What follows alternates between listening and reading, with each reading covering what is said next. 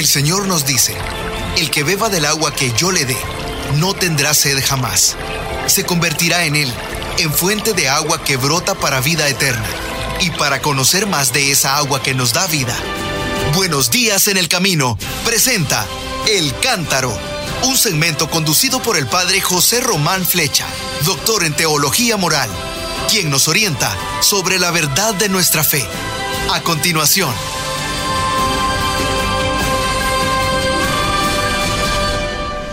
soy el padre José Román Flecha, sacerdote de la diócesis de León, y tengo muchísimo gusto en compartir con ustedes ahora una reflexión. Eh, no sé si ustedes tuvieron la ocasión de escuchar lo que el Santo Padre dijo el día primero de noviembre, solemnidad de todos los santos. Después del rezo del Ángelus nos recordó que es costumbre visitar las tumbas de nuestros seres queridos en estos días, puesto que el día 2 de noviembre eh, celebramos la memoria de nuestros difuntos. Y no queremos olvidarlos, queremos acercarnos al lugar donde descansan, también para recordar nuestro pasado, para agradecerles lo mucho que han hecho por nosotros. Y también para reflexionar sobre nuestra vida, nuestra vida caduca, nuestra vida mortal, perecedera, en, perdón, en cuanto a su primera parte, y para pensar en la otra parte, la parte de vida resucitada, de vida con Dios nuestro Señor. Muchos de nosotros en estos días procuramos acercarnos a los cementerios. Y de eso quería conversar un momentito. ¿Por qué? Por eso, porque en torno al día en que conmemoramos a los fieles difuntos, muchas personas suelen visitar el cementerio, donde hemos depositado los restos de nuestros seres queridos. Como ustedes saben, en la cultura romana se los denominaba como necrópolis. ¿Qué significa necrópolis? Saben que polis significa ciudad, ¿verdad? Y lo de necro pues tiene algo que ver con los muertos. Así que los lugares donde se depositaban los cadáveres de los difuntos se llamaban la ciudad de los muertos, la necrópolis. Mm, si hemos entrado alguna vez en los sótanos de la Basílica Vaticana, se nos dice que allí fue enterrado San Pedro y que Pedro fue enterrado, fue sepultado en, un, en una necrópolis, en un cementerio pagano. Pues sí, en los primeros tiempos, en esas ciudades de los muertos fueron sepultados también los cristianos. Pero muy pronto pensaron en que había que dejar una, una señal, una primera señal que marcara la diferencia entre las tumbas de los cristianos y las tumbas de los paganos. Bueno, ¿y cuál es la señal que a ustedes se les ocurre? Cuando he planteado esto, sobre todo en reuniones con jóvenes, dicen, bueno, pondrían una cruz. No, mira, la cruz no podían ponerla porque, ¿por qué no? Porque estaba prohibido, porque sufrieron persecuciones hasta el siglo IV, hasta que el emperador Constantino concedió la paz a los cristianos. Y posteriormente el emperador Teodosio, a finales del siglo IV, en el año 370, concedió no solo la paz, sino que hizo que la religión cristiana fuese la religión oficial del imperio. Algunos dicen, bueno, pues si no ponían la cruz, pondrían el pez. ¿Y por qué el pez? Porque pez en griego se dice ichthis. Y las letras que forman esa palabra, los cristianos las entendían como las iniciales de una frase. Ichthis vendría a significar Jesús o Jesús, Jesús, Cristo, de Dios, Hijo, Salvador. Así que dibujar un pez ya significaba por aquí han pasado los cristianos, esa tumba pertenece a los cristianos. Pero esa clave también la comprendieron muy pronto los paganos, ¿eh? así que podía ser peligroso. Yo creo, y a mí me lo explicó mi profesor de Historia del Arte, que sabía muchísimo de arqueología, cristiana, nos explicó que los seguidores de la religión tradicional romana, llamamos la religión pagana, pero bueno, a mí me gusta decir también religión tradicional para que nadie se sienta ofendido, tan inspirada en la mitología griega, sobre las lápidas que cubrían las tumbas de los sarcófagos o los epitafios, solían escribir dos letras, la D y la M. la D como Diego y la M como Manuel o como María. DM. Bueno, y los cristianos por su parte incluían en las lápidas de sus difuntos dos letras, la D y la P. La D como Darío y la P como Priscila, por ejemplo, DP.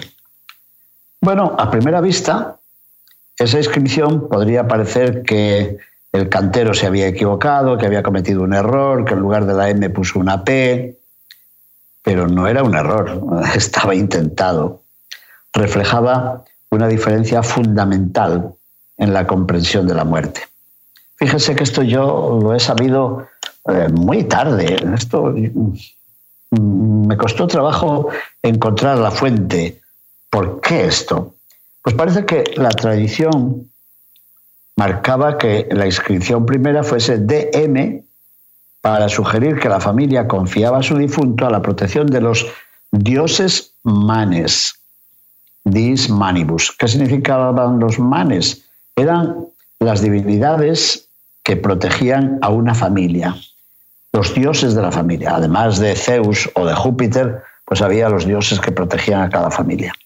Con lo cual, cuando moría el abuelo, pues sí, lo enterraban en la necrópolis, en la ciudad de los muertos, y en la lápida, además de decir quién era el que allí descansaba, añadían esas dos letras, DM. O sea, lo encomendamos a los dioses de nuestra propia familia. Yo creo que no estaba mal, ¿no? Pero para los cristianos eso era, era poco. No era un signo de idolatría, seguramente, pero pensaron que habría que decir algo más. ¿Y qué es lo que había que decir? Pues se les ocurrió elegir esas otras dos letras que he dicho. D, P. ¿Qué decíamos de D? Diego y P, mm, Paquita, por ejemplo, o Patricia. DP. ¿Y qué pretendían confesar con ello? Querían confesar su fe y su fe en la resurrección. Bueno, habrá que explicarlo, ¿no?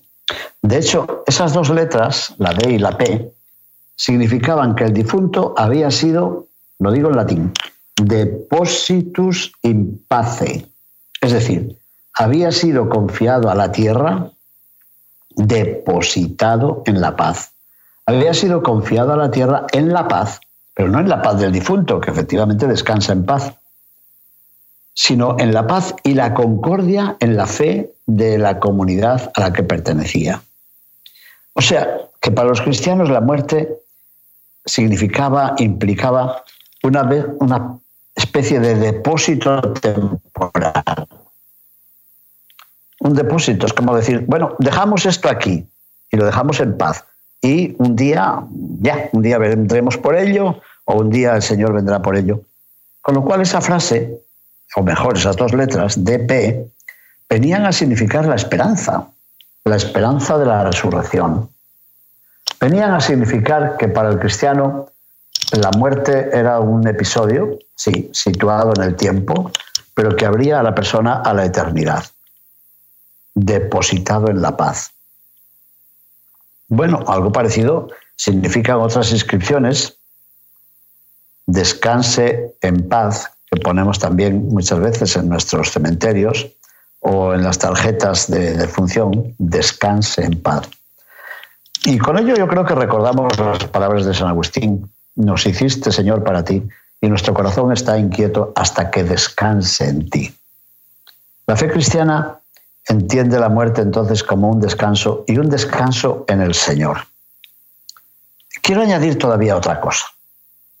Hace pocos días me han dicho que en algún lugar mm, se ha dicho, y de forma muy solemne, que en los desastres ecológicos, el desprecio a la naturaleza se debe a los cristianos.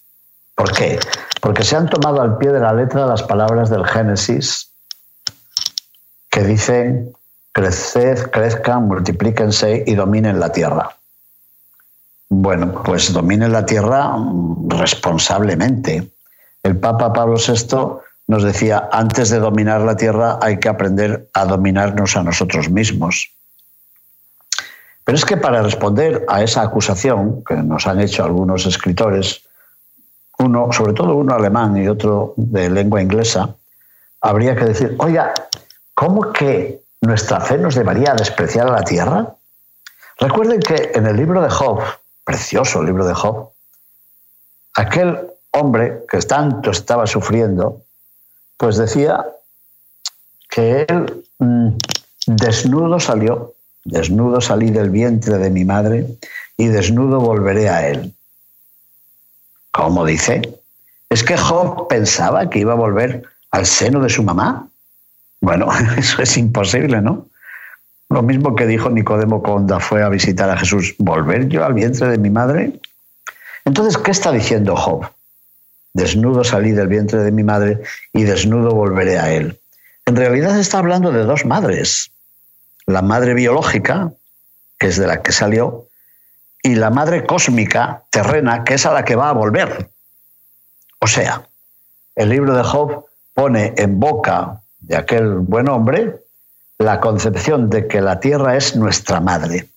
Y luego vienen estos escritores de hoy diciendo que la fe judía despreciaba la tierra. Pero ¿cómo va a despreciar a la tierra si por otra parte vemos que la consideraba como su madre, como su mamá, la madre a la que había de volver?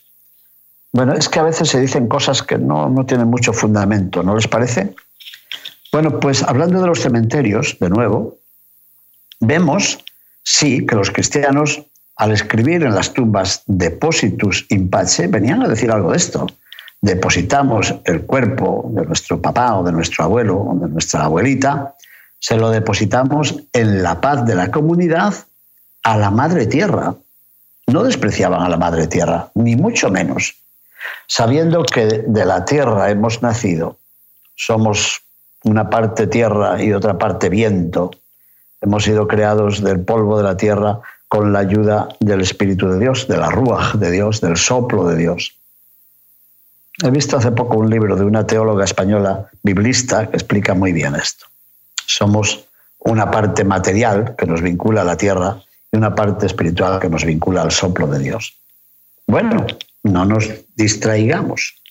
Yo creo que la virtud de la esperanza se refleja ya no solamente en la inscripción que colocaban sobre las tumbas, que he tratado de explicar, sino en el nombre mismo del lugar del enterramiento. Ya hemos dicho que para los no cristianos aquel lugar era la ciudad de los muertos. Pero para los cristianos no. No era una ciudad de los muertos, era un cementerio. Bueno, ¿y qué quiere decir cementerio? ¿Que había mucho cemento, mucho cemento armado? No. La palabra cementerio viene de un verbo griego, que es el verbo koimao, que significa descansar, entre otras muchas cosas, y dormir. Así que cementerio venía a significar dormitorio. Eso venía a significar, pero muy pocas veces se encuentra eso. Se encuentra explicado, quiero decir, pocas veces. Pero ustedes recordarán que esta palabra nos remite al episodio aquel que nos dice que Jesús recibe la noticia de que su amigo Lázaro está enfermo y sigue en el lugar donde estaba, allá cerca del Jordán. Después le comunican que ha muerto y Jesús dice a sus discípulos, vamos a Judea porque nuestro amigo Lázaro se ha dormido. Y algunos discípulos dicen, bueno, si se ha dormido ya despertará, ¿no? Claro, Jesús se estaba ya refiriendo entonces a la muerte. La muerte es un dormir en el Señor. Eso quería decir. Luego, partiendo de ese episodio, de esa expresión, de ese acontecimiento, de ese signo, porque así los llama el Evangelio según San Juan, partiendo de ese que es el último de los signos realizados por Jesús, los cristianos al lugar de la sepultura lo llamaron el coimeterium, el cementerio, el dormitorio, el lugar del descanso son cosas muy elementales de nuestra fe, pero yo creo que, que pocas veces las explicamos. Y entonces, bueno, nos dejamos llevar del nombre, el nombre ya no significa mucho para nosotros y caemos en frivolidades, en frivolidades paganas. Es algo parecido a lo que hemos hecho con la fiesta de todos los santos, la vigilia de los santos, que tenía su origen en una tradición irlandesa, y que muchos la han convertido en el Halloween de hoy, que es, no sé qué es, no sé si es una fiesta pagana o es un nuevo carnaval, cuando en realidad era una fiesta cristiana que venía a significar la vela, la vigilia, la anticipación a la fiesta de todos los santos. ¿Tiene algo que ver la fiesta de todos los santos en realidad con las arañas y las telarañas y las calaveras y todo eso que se utiliza y se utiliza para ganar dinero o para divertirse somos muy dados a olvidar nuestras raíces y si olvidamos nuestras raíces, pues fácilmente nos dejaremos dominar por la influencia de la cultura de consumo, la cultura de la diversión o la cultura de la frivolidad. Lo digo con ternura, no, no trato de condenar a nadie, ni mucho menos.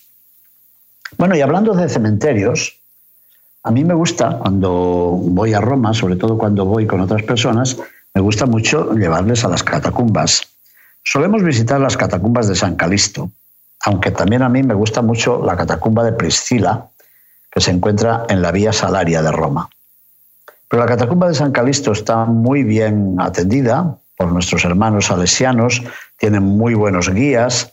Bueno, es un lugar muy agradable, no tanto la catacumba, que a muchas personas no les gusta bajar o no les conviene por la humedad o por la oscuridad, pero todo el ambiente que rodea a las catacumbas en la superficie, las capillas que han preparado para celebrar la Santa Misa fuera, y he celebrado alguna vez la Santa Misa, hacen del lugar un sitio muy sugerente, muy plácido, muy pacífico, muy adaptado para la oración y la contemplación. Pues bien, dentro de las catacumbas romanas se encuentran muchas veces otros símbolos cristianos, para indicar el sentido de los creyentes ante la muerte. Uno de ellos, ya lo he dicho, es el pez. El pez porque en griego las letras de esa palabra recuerdan a Jesucristo, Hijo de Dios, Salvador. Otro signo cristiano en las tumbas antiguas, en los sarcófagos, es el crismón. ¿Y qué es el crismón? Pues mire, es una especie de, de P cruzada por una X pero que no son ni P ni X. La X es la letra G del alfabeto griego y la que parece una P es la letra Ro del alfabeto griego. Es decir, ese signo, que a veces se incluye en un círculo, significa Christos, es decir, son las dos primeras letras del nombre de Cristo. Y por eso se llama el crismón. Eh, lo habrán visto ustedes quizá en un mantel de un altar o en el cirio pascual, en algunos, algunos cirios o en algunas velas grandes, bueno, y en muchos otros lugares, en estandartes tal vez, el crismón como signo cristiano. Es verdad que según la tradición y la historia fue utilizado también por el emperador Constantino en las banderas de, de las legiones. Otros símbolos cristianos en los sepulcros son la palmera, la piña o el pavo real. Sería muy largo explicar cada uno de estos, de estos símbolos, pero es que se pensaba que la palmera nunca permite que sus hojas amarillen o se sequen, es decir, conserva el verdor incluso en medio del desierto. Sería una forma de decir que la muerte no acaba con nosotros, no acaba con la vida. Y algo parecido se decía a propósito de la piña, tan dura, pero que conservaba la fruta dentro, los piñones. O el pavo real, que en muchas culturas parece que significaba la fe en la resurrección, la esperanza en la resurrección, porque pensaban que sus plumas, tan bellas por otra parte, y que representaban un ojo, que podía significar el ojo de Dios, esas plumas se reponían constantemente y el pavo real nunca quedaba sin las plumas. Así que símbolos como el pez, el crismón, la palmera, la piña o el pavo real manifestaban la fe de los fieles en la resurrección. Y más claramente aún, claro, expresaban la fe las sencillas pinturas o las esculturas que se encuentran en las tumbas, en las catacumbas. ¿Y cuáles son esas pinturas? Son muchas. Por ejemplo, se representa a Jonás, que es devuelto por la ballena como para indicar, lo había indicado Jesús también, que lo mismo que Jonás había estado tres días en el vientre de la ballena, también él estaría en el vientre de la tierra y resucitaría. Así que en las catacumbas se encuentran pinturas muy sencillitas, muy ingenuas, muy populares, que representan a Jonás. Hay otras en pintura y también en bajorrelieves, en esculturas, que representan a los tres jóvenes en el, horno de Babilonia. Y por supuesto se encuentra muchas veces la delicada figura del buen pastor que lleva al corderito, a la oveja, sobre sus hombros. Pues para recordar el Salmo 22 o 23 de la otra numeración, el Señor es mi pastor, nada me falta, aunque camine por cañadas oscuras, nada temo. Es decir, con todas estas figuras y muchas más, se recuerda la salvación de Cristo, la esperanza en la resurrección. Otra figurita, otra pintura que a mí me gusta mucho es la del hombre que camina llevando a hombros la camilla. Representa la curación del paralítico, al que Jesús, por cierto, le dice, ya, ve a casa y lleva tu camilla. Es como recordar que Jesús nos ha salvado, porque al que le dice, estás curado y lleva la camilla, le ha dicho antes, tus pecados están perdonados. Podríamos decir con lenguaje de hoy que Jesús ha realizado con él y sobre él una curación integral. No es extraño que esta imagen apareciera en las catacumbas. Bueno, y hay muchas más. Nuestro profesor de Historia del Arte nos invitaba a descubrir qué significaban los diversos relieves que se encontraban en los sarcófagos. Por ejemplo, la multiplicación de los panes se conoce por unas cestillas con panes. Hay otro, otro episodio que es la conversión del agua en vino, y ante Jesús se ven unas grandes tinajas. Es muy habitual también la imagen de Jesús tocando como en la puerta de una capilla y en realidad es que está tocando al sepulcro de Lázaro invitándole a salir fuera. No sé si les gustan estos testimonios de la antigua historia del arte, o mejor dicho, de la historia del arte antiguo cristiano, pero son muy interesantes son interesantes para la catequesis y también para la teología. Mm, es casi hora de terminar, pero me pregunto a mí mismo, mis hermanos, ¿cómo olvidar que andando los tiempos, en muchos lugares, el cementerio ha sido denominado como el Camposanto? En España se llama así en muchos lugares, sobre todo en Galicia. El cementerio se llama el Camposanto. Y lo es de verdad. Yo sé, yo sé que hay profanadores de cementerios también, cómo no. Sin duda, ustedes y yo recordamos muchos cementerios en los que las lápidas y los signos expresan la fe, la fe de los que han depositado allí el cuerpo de sus seres queridos. En cementerios modernos es muy fácil encontrar, por ejemplo, la imagen de la piedad, la imagen de la piedad de Miguel Ángel, la Santísima Virgen con el Cristo muerto sobre sus rodillas, esa preciosa imagen que se encuentra en la Basílica Vaticana, en la primera capilla entrando a la derecha. Una de las piedades que esculpió Miguel Ángel, porque hay otra en la Catedral de Florencia y con una forma muy distinta, y otra en el Castello, en el Castillo Sforzesco de Milán. Pues bien, en estos tiempos nuestros estamos asistiendo, veo yo, al aumento, a la proliferación de tumbas ostentosas, muy ricas, con muchos mármoles, con muchos dorados. Eso por una parte. Pero por otra parte está aumentando también el número de las incineraciones. Eh, se ha quemado el cadáver y hasta el ataúd y la gente nos pregunta si eso es lícito. Ya he explicado aquí varias veces cómo el catecismo de la Iglesia Católica habla de la incineración y dice que no está condenada, que es lícita siempre que no signifique una negación de la fe en la resurrección. Y otra pregunta es qué hacer luego con las cenizas. Mm, la Iglesia Católica ha dicho en un documento que sería bueno que las cenizas fueran depositadas en un lugar sagrado.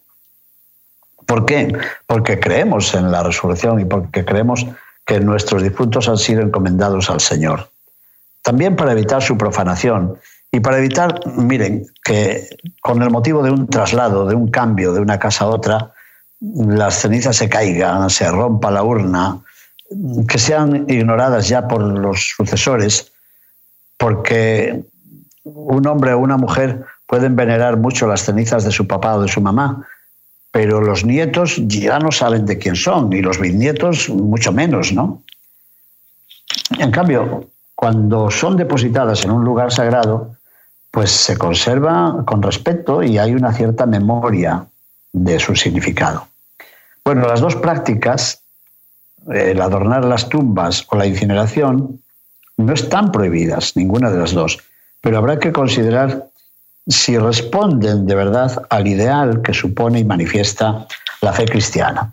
O al contrario, estamos utilizando esa fe y esa esperanza para nuestra ostentación, para el lujo, para favorecer la cultura del consumo. Bueno, y por último, querría recordar que a lo largo de la vida, algunos de nosotros hemos podido conocer cementerios muy famosos por las obras de arte, en Génova, por ejemplo, en Milán, en Roma, bueno, y en otros muchos lugares. Hay cementerios donde eh, las tumbas son verdaderas obras de arte, los mausoleos.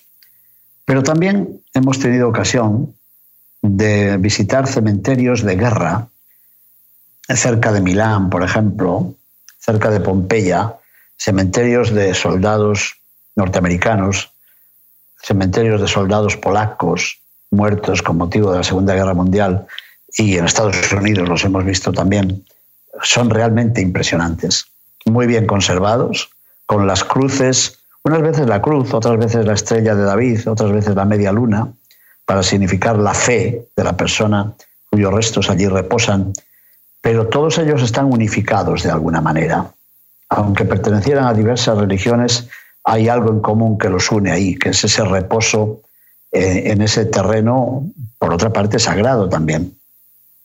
Bueno, yo creo que es para preguntarnos a ver hasta qué punto respetamos la muerte, respetamos su sentido sagrado, no la estamos utilizando, como está ocurriendo con leyes que favorecen la eutanasia o qué sé yo, o la compra o, o la utilización de órganos humanos mm, sin permiso de las personas que deberían dar su consentimiento.